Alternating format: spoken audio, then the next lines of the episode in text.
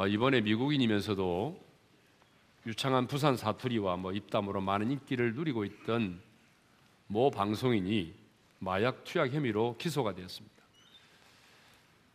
어, 굉장히 많은 사람들이 충격을 받았죠. 왜냐하면 이분은 1997년에 몰몬교 선교사로 한국에 들어온 사람이거든요. 그리고 이제 한국인 부인을 만나서 귀화를 했는데 여러분 몰몬교는 굉장히 보수적인 종교잖아요. 물론 기독교 이단이지만 그들은 뭐 술과 담배, 마약, 동성연애, 낙태, 심지어는 커피까지도 금하고 있는 종교입니다. 근데 그런 멀몬교 신자인 그가 마약을 했다는 사실이 국민들에게 너무나 큰 충격으로 다가온 것이죠. 그분은 체포되어 압송될 때 몰려든 기자들에게 함께한 가족과 동료들 그리고 국민들께 죄송합니다라고 하는 고백을 했어요. 이 말은 무슨 말입니까? 부끄럽다는 얘기입니다. 인생을 살다 보게 되면 이렇게 남에게 감추고 싶고 숨기고 싶은 부끄러운 일들이 많죠. 아마 여러분의 인생 가운데도 너무나 부끄러워서 숨기고 싶고 감추고 싶은 그 부끄러운 일들이 분명히 있을 것입니다. 그런데 결코 부끄러워해서는 안 되는 일 또한 있습니다. 왕따를 당하고 내가 손해를 당하고 심지어는 얻어맞고 감옥에까지 갇힌다고 할지라도 결코 부끄러워해서는 안 될 것이 있어요. 그게 뭐죠? 바로 복음이죠. 복음 때문에 고난을 받는 것입니다. 자, 오늘 우리가 읽은 본문은 죽음을 목전에 둔 사도 바울이 로마의 감옥에서 믿음의 아들 디모데에게 써보낸 편지입니다. 바울은 믿음의 아들 디모데에게 편지를 보내면서 부끄러워하지 말라고 권면을 하고 있어요. 자, 우리 8절 상반절의 말씀인데요. 읽겠습니다. 시작. 너는 내가 우리 주를 증언함과 또는 주를 위하여 갇힌 자 된 나를 부끄러워하지 말고 바울은 믿음의 아들 디모데에게 지금 두 가지를 부끄러워하지 말라고 말합니다.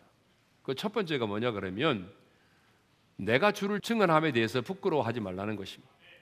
너는 내가 주를 증언함에 대해서 부끄러워하지 말라. 여러분 주를 증언한다는 게 뭐겠습니까?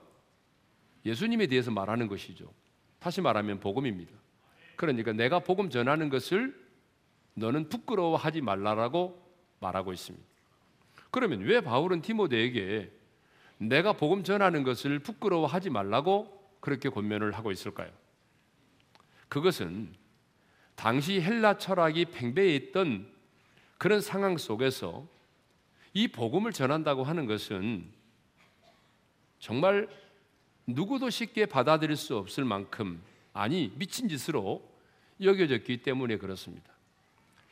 고린도전서 1장 22절을 보게 되면요.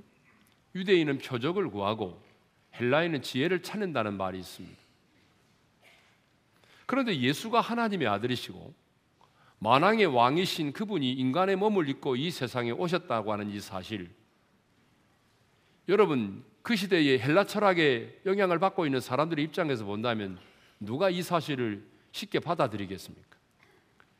눈에 보이지 않는 영이신 하나님이 어찌 감히 인간의 몸을 입고 이 세상에 오실 수 있단 말입니까? 그 사실 자체도 믿어질 수 없고 받아들여질 수가 없는 거죠. 그런데 더 웃기는 것은 인간의 몸을 입고 오신 예수 그리스도가 시간과 공간을 초월해서 인류의 모든 죄를 짊어지고 십자가에서 죽으셨다는 사실이에요. 그리고 사흘 만에 죽음에서 부활하셨다는 사실이에요. 그런데 여러분, 이 사실을 어떻게 믿고 받아들이겠습니까? 그러니까 이 복음은 헬라 철학의 영향을 받고 있던 시대 사람들에게는 결코 받아들일 수 없는 정말 미친 짓으로밖에 여겨지지 않았던 것이에요. 그래서 사도 바울이요. 그 베스도와 아그리파 왕 앞에서 자신이 담에서 도상에서 부활의 주님을 만난 사건을 이야기하고 예수 그리스도가 구약의 선지자들이 예언했던 메시아라는 사실을 얘기를 하니까 듣고 있던 베스도가 뭐라고 말했습니까? 이렇게 말했어요. 바울아, 네가 미쳤도다. 네가 미치지 않으면 이렇게 말할 수 없다는 거죠. 네 많은 학문이 너를 미치게 하는구나. 그랬거든요. 그렇습니다. 지혜를 중시하는 헬라 철학의 입장에서 보게 되면 비참하게 십자가에 달려 죽은 예수를 믿는다고 하는 것은 너무나 미련하고 미친 짓이었습니다. 그러나 사도 바울은 당당하게 말합니다. 그리스도는 하나님의 능력이요 하나님의 지혜다. 자, 고린도전서 1장 24절인데요. 당당하게 한번 읽어 봅시다. 다 같이요. 오직 부르심을 받은 자들에게는 유대인이나 헬라인이나 그리스도는 하나님의 능력이요 하나님의 지혜니라. 네. 너희들에게는 이 복음이 미련하게 보일 수도 있고 뭐 말도 안 되는 것처럼 보일지라도 구원을 얻는 우리들에게는 하나님의 능력이요 하나님의 지혜라고 하는 것입니다. 왜냐하면 예수님이 십자가에 달려 죽으심으로 말미암아 우리의 죄의 문제가 해결되었고 죽으심으로 말미암아 우리의 죽음의 문제가 해결되었기 때문에 그렇습니다. 그러므로 복음 곧 그리스도는 하나님의 능력이요 하나님의 지혜라는 것입니다. 그렇기 때문에 이 복음으로 구원받은 우리는 복음을 부끄러워해서는 안 된다는 것입니다. 복음 전하는 것을 부끄러워해서는 안 된다는 것이죠. 그런데 의외로 이 복음을 부끄러워하는 사람들이 참 많이 있습니다. 아니 복음을 전하는 것을 너무 창피하게 생각하는 사람들이 의외로 주변에는 많이 있습니다. 그러나 바울은 복음을 부끄러워하지 않았습니다. 그래서 로마서 1장 16절에서 이렇게 말하잖아요. 읽겠습니다. 다 같이요. 내가 복음을 부끄러워하지 아니하노니 이 복음은 모든 믿는 자에게 구원을 주시는 하나님의 능력이 됨이라. 여러분 왜 사도 바울은 복음을 그 복음 전하는 것을 부끄러워하지 않았습니까? 이 복음만이 죽은 영혼을 살릴 수 있고 이 복음만이 죄와 죽음의 문제를 해결해 줄 수 있는 유일한 하나님의 능력이요 지혜이기 때문입니다. 그렇습니다. 우리 인간의 가장 근본적인 두 가지 문제가 뭡니까? 죄와 죽음의 문제잖아요. 그런데 우리 인간의 가장 근본적인 두 가지 문제, 죄와 죽음의 문제를 해결해 줄 수 있는 것은 여러분 복음밖에는 없습니다. 복음 외에는 없습니다. 그러므로 하나님의 능력인 복음으로 구원을 받은 우리는 복음을 부끄러워해서는 안 되죠. 예? 그래서 예수님도 요한복음 14장 6절에서 이렇게 말씀하셨잖아요. 읽겠습니다. 내가 곧 길이요 진리요 생명이니 나로 말미암지 않고는 아버지께로 올 자가 없느니라. 여러분 아멘입니까? 그러기 때문에 우리는 복음을 부끄러워해서는 안 되고 복음 전하는 것을 부끄럽게 생각해서는 안 된다는 것입니다. 또 바울은 디모데에게 무엇을 부끄러워하지 말라고 말합니까? 두 번째로 주를 위하여 갇힌 자 된 나를 부끄러워하지 말라고 말합니다. 자, 8절 상반절이죠. 다시 한번 읽겠습니다. 시작. 주를 위하여 갇힌 자 된 나를 부끄러워하지 말고 자, 바울은 복음을 전하다가 여러 차례 감옥에 갇혔죠. 근데 여러분, 뭐 그때나 지금이나 사람들은 감옥에 들어가는 거 싫어합니다. 여러분, 감옥에 들어가는 거 좋아하는 사람 있어요? 아무리 감옥의 시설이 좋아도 감옥 좋아하는 사람 없거든요. 그 바울은 여러 차례 감옥에 갇혔어요. 근데 왜 바울이 감옥에 들어갔습니까? 왜 바울이 감옥에 갇혔습니까? 주를 위하여 갇힌 자 된 나 라는 표현이 있죠. 주를 위하여 갇히게 되었다는 거죠. 무슨 말입니까? 복음 때문에 우리 주 예수 그리스도 때문에 여러분 감옥에 갇히게 되었다 그 말이에요. 그런데 바울은 자신이 감옥에 갇혀 있다는 사실을 부끄러워하지 말라고 지금 디모데에게 권면을 하고 있잖아요. 바울이 이렇게 말하는 것을 보게 되면 많은 사람들이요. 바울이 로마의 감옥에 갇힌 사실을 인해서 부끄러워하고 있었다는 걸 알 수가 있습니다.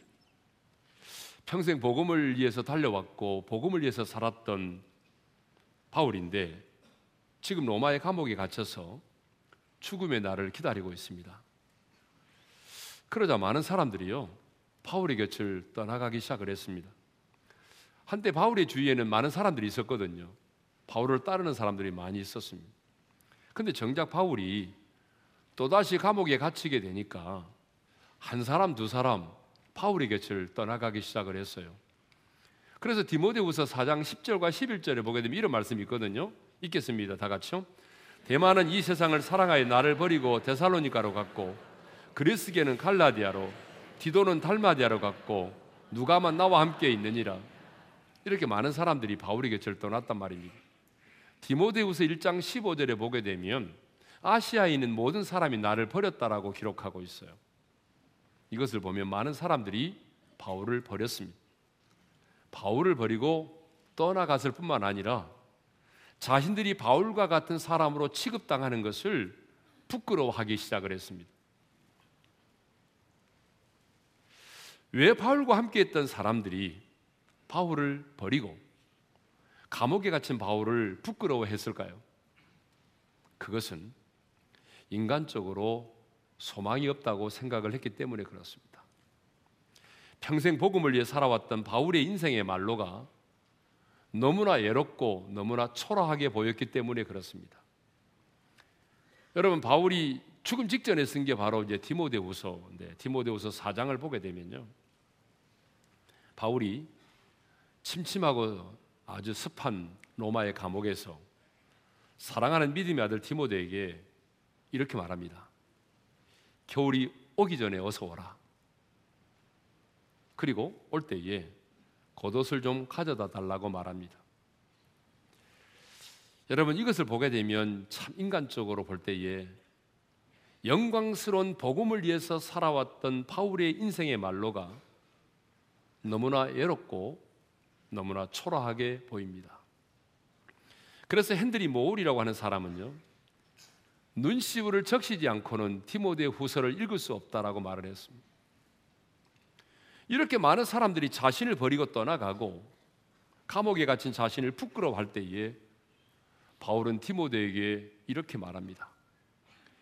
주를 위하여 갇힌 자 된 나를 부끄러워 말라. 바울은 당당했습니다.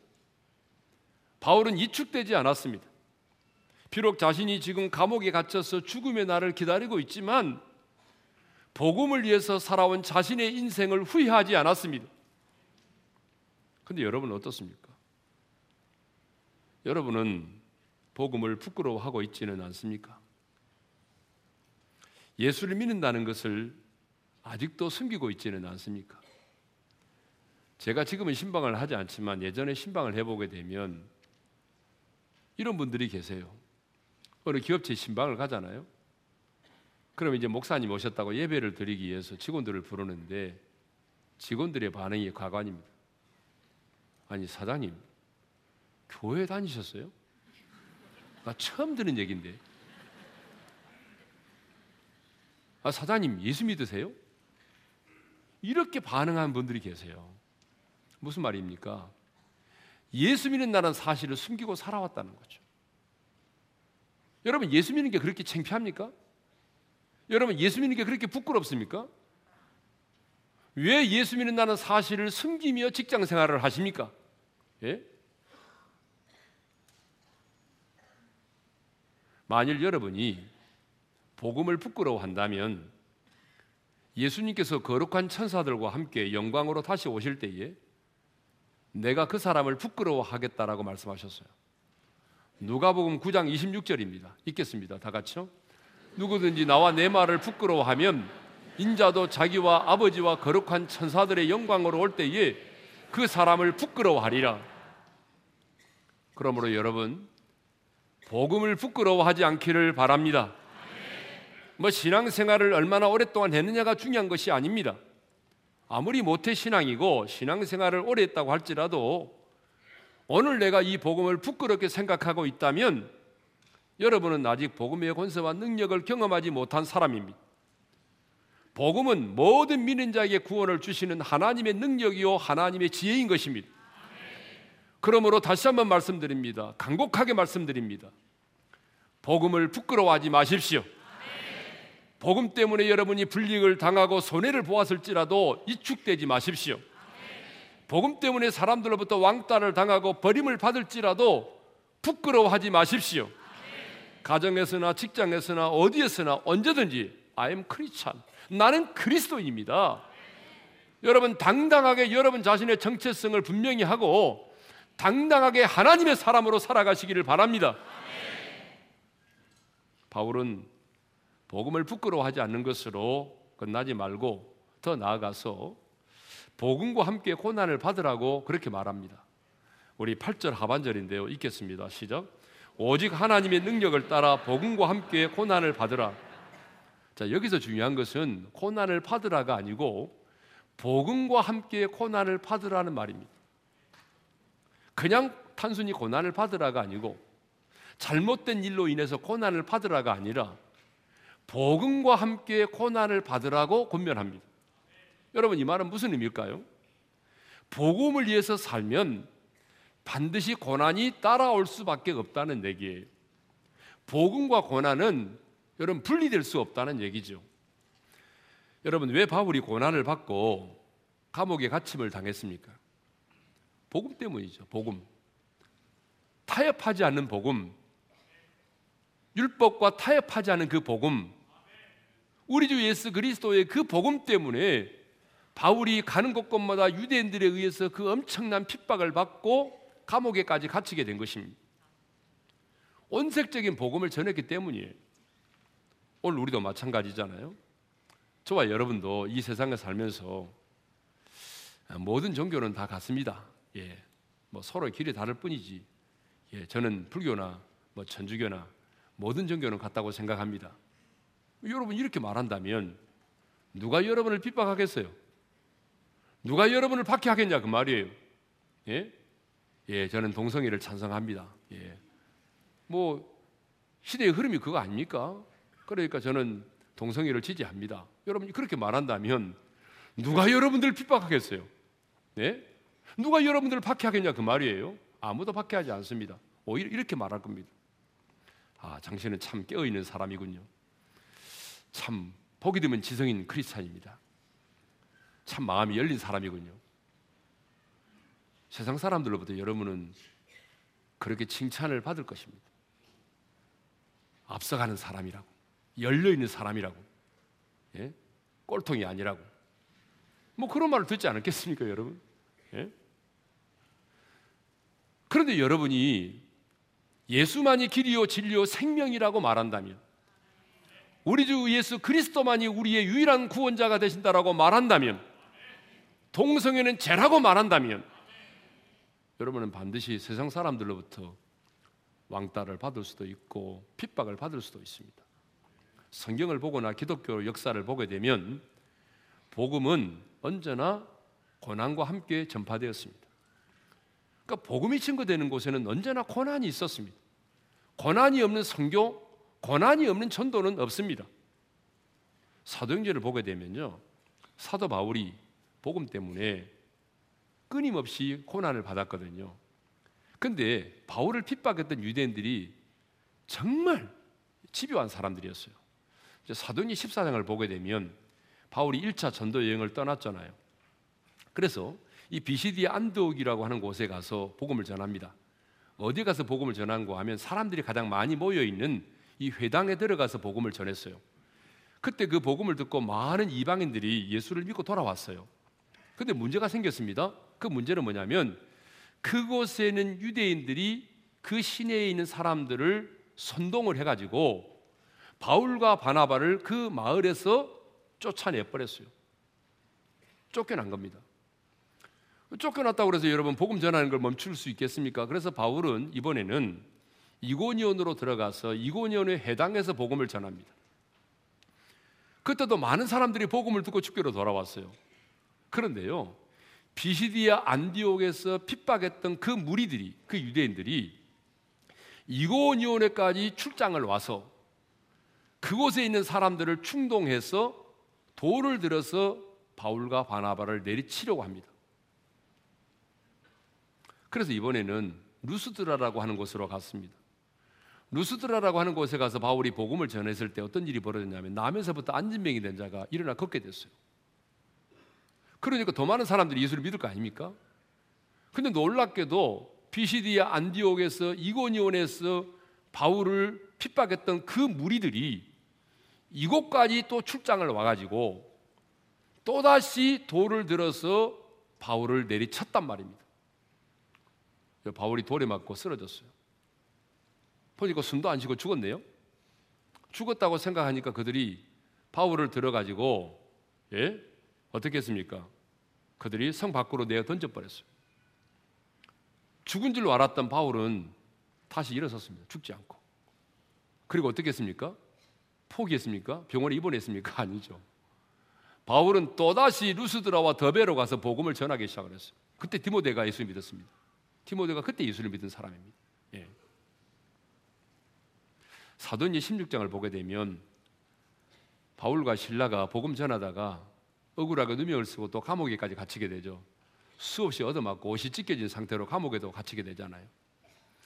사도행전 23장 21절을 보게 되면 바울을 죽이기 전에는 먹지도 않고 마시지도 않겠다고 맹세한 사람이 무려 40명이나 있었습니다.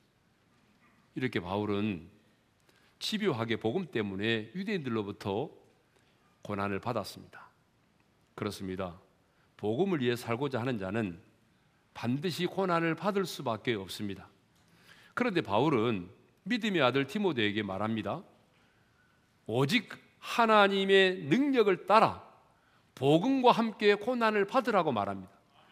그냥 복음과 함께 고난을 받으라가 아니라 하나님의 능력을 따라 복음과 함께 고난을 받으라고 말하고 있어요. 여러분 무슨 말입니까? 복음을 위해서 내가 고난을 받게 되는데 그때에 하나님께서 그 고난을 이길 수 있는 능력을 주신다는 것입니다. 그래서 공동 번역은 이렇게 되어 있습니다. 하나님께서 주시는 능력을 가지고 하나님께서 주시는 능력을 가지고 복음과 함께 고난을 받으라 이렇게 되어 있어요. 그렇습니다. 하나님은 복음을 위해서 고난을 받는 자를 홀로 버려두지 않습니다. 복음을 위해 고난 많은 자에게 능력을 주십니다. 복음 때문에 고난 많은 자에게 고난을 이길 수 있는 힘을 주시고 또 하나님의 섭리와 경륜 속에서는 두려움 없이 순교할 수 있는 힘과 능력까지도 주십니다. 그러므로 우리는 복음으로 인해서 고난을 받을 때에 가장 리얼하게 하나님의 능력을 경험할 수 있는 것입니다. 여러분 신앙생활 하면서요 하나님의 능력을 한번 경험해 보고 싶지 않으세요? 예? 복음의 권세와 능력이 어떤 것인지 여러분 한번 경험해 보고 싶지 않으세요? 언제 경험합니까? 내가 복음을 위한 삶을 살 때, 내가 복음을 전하다가 고난을 받을 때에 그때 우리는 하나님의 능력을 가장 리얼하게 경험할 수 있습니다. 그런데 오늘 우리는요, 복음과 함께 고난 받는 것에는 별로 관심이 없습니다. 복음의 권세와 능력을 경험하기를 원하면서도 복음의 영광을 보기를 원하면서도 복음으로 말미암아 구원받고 잘 되는 것은 원하면서도 복음 때문에 고난 받는 것을 원하지 않는다 그 말입니다. 근데 바울은 복음 때문에 갇힌 감옥에서 그것도 죽음이 임박해 오는 그 순간에 사랑하는 아들 티모데에게 말합니다. 오직 하나님의 능력을 따라 복음과 함께 고난을 받으라. 바울은 사랑하는 아들 디모데에게 디모데야 할 수만 있다면 고난을 피해라. 내가 너에게 부탁한다. 너는 제발 나처럼 복음 때문에 감옥에 갇히지 마라. 나처럼 감옥에 들어오지 마라. 여러분 이렇게 말하지 않습니다. 바울의 믿음의 아들 디모데에게 하나님의 능력을 따라 복음과 함께 고난을 받으라고 권면합니다. 왜냐하면 복음을 위해 사는 자에게는 언제나 고난이 필수이기 때문에 그렇습니다. 그래 마지막으로 왜 우리는 복음을 부끄러워하지 말아야 하고 왜 우리는 복음과 함께 고난을 받아야 하느냐 그 말입니다. 왜? 오늘 본문은 두 가지 이유를 말해주고 있어요. 첫 번째 이유는 은혜로 우리가 구원을 받았기 때문이라는 거예요. 은혜로 구원을 받았기 때문이라는 거예요. 자, 구절의 말씀을 읽겠습니다. 다 같이요. 하나님이 우리를 구원하사 거룩하신 소명으로 부르심은 우리의 행위대로 하심이 아니요 오직 자기의 뜻과 영원 전부터 그리스도 예수 안에서 우리에게 주신 은혜대로 하심이라. 자, 우리의 구원의 시작은 부르심으로부터 시작이 되는데 우리의 부르심을 뭐라고 말합니까? 너희의 행위대로 하나님이 우리를 부르시지 않았다는 거예요. 어떻게 불렀다고 말합니까? 하나님께서 우리에게 주신 은혜대로 하나님의 은혜로 우리를 부르셨다라고 말합니다. 이 말은 무슨 말인가 하면 우리가 구원받음이 하나님의 은혜로 말미암아 이루어졌다는 얘기죠. 여러분, 여러분이 어떻게 구원을 받았습니까? 여러분의 행위로 구원 받았습니까? 선한 양심으로 구원을 받았습니까? 아니잖아요. 저와 여러분이 구원을 받은 것은 우리의 행위가 아닌 오직 값없이 베풀어 주신 하나님의 은혜로 인해서 우리가 구원을 받았습니다. 예. 그러므로 여러분 하나님의 은혜를 아는 자는 아무렇게나 살지 않습니다. 고린도서 15장 10절의 말씀을 읽겠습니다. 다 같이요. 내가 나 된 것은 하나님의 은혜로 된 것이니 내게 주신 그의 은혜가 헛되지 아니하여 내가 모든 사도보다 더 많이 수고하였으나 내가 한 것이 아니요 오직 나와 함께 하신 하나님의 은혜로다. 아멘. 바울은 말합니다. 내가 나 된 것은 하나님의 은혜로 된 것이다. 그렇죠. 예수를 핍박하던 자가 이렇게 이방인의 사도가 된 것이 하나님의 은혜가 아니겠습니까? 나의 나 된 것은 하나님의 은혜로 되었다고 말하면서 그 하나님의 은혜가 헛되지 않기 위해서 내가 다른 사도보다 더 많이 수고했는데 내가 더 많이 수고할 수 있는 것 자체도 하나님의 은혜 때문이라는 거예요. 무슨 말입니까? 하나님의 은혜를 아는 자는 그 은혜가 헛되지 않기 위해서 더 많이 수고하고 충성한다 그 말입니다. 하나님의 은혜를 아는 자는 더 많이 수고하게 돼 있어요. 하나님의 은혜를 아는 자는 복음을 사소한 것으로 여기지 않습니다. 제가 언젠가 한번 간증을 했는데요. 그 복음의 빚진 자라는 책을 쓴 이민교 선교사님이 계세요. 근데 이제 그분이 우리 노예에 오셔가지고 며칠 전에 이 자리에서 만났습니다. 그분이 어떤 분이냐 그러면 엄불교 알죠? 그 집안이 엄불교거든요. 그래서 자기 누나는 엄불교의 우리 교회로 말하면 전도사고요. 자기는 엄불교의 교무, 다시 말하면 목사가 되는 거죠. 우리 기독교로 말하면. 그래서 온광대학을 나왔어요. 그래서 이분이 포교를 하기 위해서 저 소록도를 갔습니다. 한센병자들에게 포교를 하기 위해서. 그랬더니 가서 가보니까 대부분의 사람들이 않아요. 그러면서 그분들이 자꾸 이제 포교를 하려고 하게 되면 스님, 스님도 예수 믿어야 구원받네. 자꾸 그분들이 그렇게 자기를 전도를 하려고 하더라고요. 전도를. 그래도 포기하지 않고 내가 여기까지 왔으니까 포교를 해야 되겠다고 생각하면서 열심히 그분들 장례식 나면은 찾아가서 스님이지만 장례식에 참석도 하고 그랬습니다. 하루는 새벽에 법당입니다. 성전이 아니고 법당에서 일어나서 새벽 예불을 드리고 있습니다. 목탁을 두드리면서 관세음 보살 나무아비 탑을 하면서 목탁을 두드리면서 예불을 드리고 있는데 갑자기 자기 안에 이상한 노래가 나오기 시작했습니다. 들어보니까 요단강 건너가 만나리 그래서 많이 들어본 것 같지 않습니까?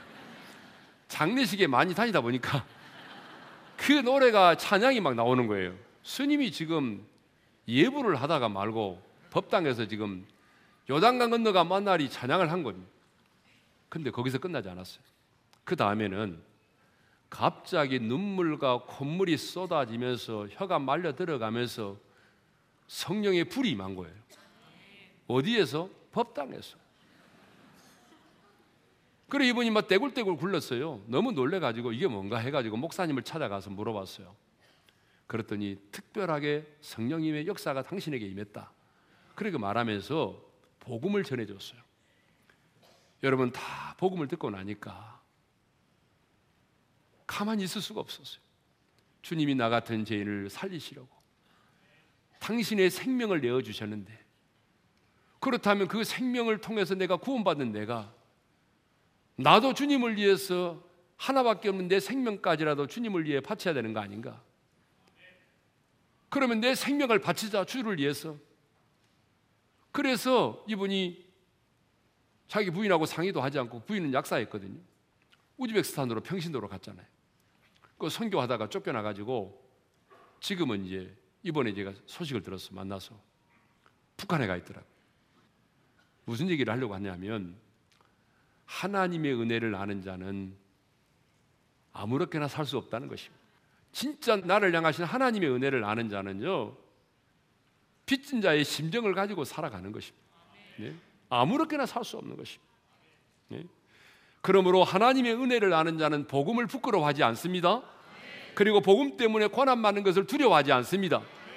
왜 우리가 복음을 부끄러워하지 말고 복음과 함께 고난을 받아야 되느냐? 내가 은혜로 구원을 받았기 때문에 그렇습니다. 두 번째로는 복음만이 생명이기 때문에 그렇습니다. 자, 10절의 말씀을 읽겠습니다. 다 같이요. 이제는 우리 구주 그리스도 예수의 나타나심으로 말미암아 나타났으니 그는 사망을 패하시고 복음으로써 생명과 썩지 아니할 것을 드러내신지라. 여러분 복음이 뭡니까? 예수 그리스도가 복음이에요. 여러분 왜 예수 그리스도가 복음입니까? 예수님이 이 땅에 오심으로 사망을 패하셨고 생명과 썩지 아니하심을 드러내셨기 때문이라는 것입니다. 예수 그리스도가 오시기 전까지 우리 모든 인간은 한 사람도 예 없이 죄와 죽음의 법 아래 매여 있었습니다. 우리는 죄의 종이었고 죄값은 사망이기 때문에 영적으로는 죽어 있고 육체적으로는 죽을 수밖에 없는 존재로 살고 있었습니다. 그런데 예수님이 이 땅에 오셔서 십자가에 달려 죽으심으로 우리의 모든 죄값을 완벽하게 지불하셔서 우리의 죄악의 문제를 해결해 주셨고 사망 가운데서 부활하사 사망 권세를 깨뜨리고 부활하심으로 죽음의 문제를 해결해 주셨습니다. 그러므로 누구든지 십자가 달려 죽으시고 부활하신 예수를 믿으면 죄와 죽음의 법에서 해방되고 새로운 생명을 얻습니다. 여러분 세상에 이보다 더 크고 놀라운 소식이 어디 있습니까? 그래서 복음을 뭐라고 말합니까? good news라고 말하잖아요. 누구든지 복음인 예수 그리스도를 믿으면 죄로부터 자유함을 얻습니다. 누구든지 복음인 예수 그리스도를 믿으면 하나님의 생명을 얻습니다. 누구든지 복음인 예수 그리스도를 믿으면 하나님의 자녀가 되는 권세를 얻습니다. 거기서 끝나는 것이 아닙니다. 하나님과 관계가 맺어져서 하나님을 아빠, 아버지라고 부르며 하늘 아버지의 돌보심 가운데 인생을 살아가게 되는 것입니다. 그러므로 여러분, 이 복음을 아는 자는 아무렇게나 살지 않습니다. 아니, 아무렇게나 살 수 없습니다. 복음을 너무 낭만적인 것으로 생각하지 마십시오. 복음은 우리에게 죽음을 이기게도 하고 새로운 생명을 얻기도 하지만 고난도 동반됩니다. 그러므로 여러분 복음을 부끄러워하지 않기를 바랍니다. 하나님이 주시는 능력으로 복음과 함께 고난을 받을 수 있기를 바랍니다. 이제 마지막으로 로마서 8장 17절의 말씀을 우리 한번 읽고 오늘 설교를 마치도록 하겠습니다. 다 같이 읽겠습니다. 우리가 그와 함께 영광을 받기 위하여 고난도 받아야 할 것이니라. 다시 한번 읽겠습니다. 시작. 우리가 그와 함께 영광을 받기 위하여 고난도 함께 받아야 할 것이니라. 아멘. 주신 말씀 마음에 새기면서 우리 찬송합니다. 갈보리산 위에 십자가 섰으니 1절과 4절입니다. 갈보리 산 위에 십자가 섰으니 주가 고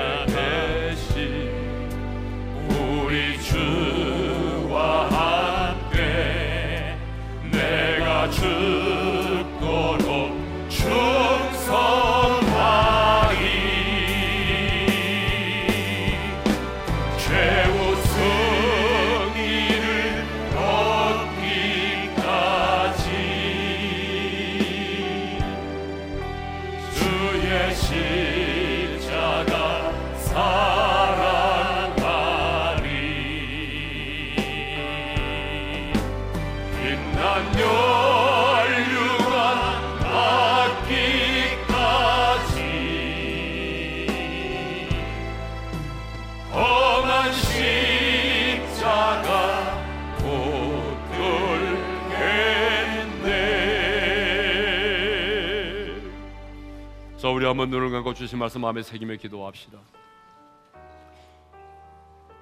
사도 바울은 로마의 감옥에서 이제 죽음이 임박한 그 마지막 순간에 사랑하는 아들 디모데에게 이렇게 말합니다. 복음을 부끄러워하지 마라. 복음을 부끄러워하지 말라는 거예요. 내가 주를 증언함을 부끄러워하지 말고 내가 감옥에 갇힌 것을 부끄러워하지 마라. 여러분 왜요? 우리가 은혜로 구원을 받았기 때문. 복음이 우리에게 영원한 생명을 주었기 때문에 그래요. 복음은 하나님의 능력이고 하나님의 지혜이기 때문에 그래요. 그런데 여러분 왜 복음을 부끄러워하세요? 왜 예수 믿는 것을 그렇게 부끄러워하세요? 창피하세요? 예수 믿는 게 그렇게 창피해요? 다짐합시다. 하나님, 제가 그동안에 사실 복음을 부끄러워했습니다. 복음을 부끄러워했던 죄를 회개합니다. 용서해 주시고 이제는 내가 어떤 상황 가운데 있을지라도 복음을 부끄러워하지 않겠습니다. 내가 주님 앞에 가는 그날까지 영광스러운 이 복음, 이 복음을 부끄러워하지 않겠습니다. 더 나아가 이제는 하나님의 능력을 따라 복음과 함께 고난을 받겠습니다. 이 복음 때문에 주어진 고난이라면 내가 고난을 회피하지 않겠습니다. 그 고난의 현장에서 고난을 이길 수 있는 하나님의 능력을 경험하고 싶습니다. 복음의 권세와 능력이 어떤 것인지를 경험하고 싶습니다. 두 가지 기도의 제목을 드렸습니다. 이 시간 주여 한번 외치고 부르짖어 기도하며 나가겠습니다. 주여! 할렐루야 아버지 하나님. 오늘 우리에게 영광스러운 그 십자가에 피 묻은 복음. 하나님 아버지 복음이 하나님의 능력이고 하나님의 지혜인 것을 깨닫게 해주시니 감사합니다. 우리가 은혜로 구원을 받았고 복음으로 말미암아 생명을 얻어 싸우니 하나님 아버지 우리가 언제 어떤 상황에 있을지라도 이 복음을 부끄러워하지 않게 도와주시기를 원합니다. 하나님 아버지 우리가 복음을 부끄러워했던 것이 있다면 용서해 주십시오. 복음을 부끄러워했던 우리의 죄악을 용서하여 주십시오. 아버지 하나님 이제는 복음을 부끄러워하지 않고 어떤, 어떤 누구를 만나든지 간에 어떤 상황이 있든지 간에 내가 복음을 부끄러워하지 않는 하나님의 사람이 되기를 원합니다. 더 나아가 복음과 함께 고난을 받을 수 있는 자가 되기를 원합니다. 주여 내가 이 고난의 현장 속에서 하나님이여 복음의 복음 앞에 이 세상의 권세 앞에 굴복하지 않는 복음의 권세와 능력으로 승리할 수 있는 능력을 내게 주시기를 원합니다. 복음의 권세와 능력을 경험할 수 있게 도와주시고 복음의 영광을 볼 수 있도록 우리 하나님 우리에게 은혜를 허락하여 주시옵소서. 이제는 우리 주 예수 그리스도의 은혜와 하나님 아버지의 영원한 그 사랑하심과 성령님의 감동과 아마 교통하심이 이제는 복음을 부끄러워하지 아니하고 도리어 하나님의 능력으로 복음과 함께 고난을 받기를 원하고 그 고난의 현장 속에서 하나님의 능력을 경험하기를 소망하는 모든 지체들 위해 이제로부터 영원토로 함께 하시기를 축원하옵나이다. 아멘.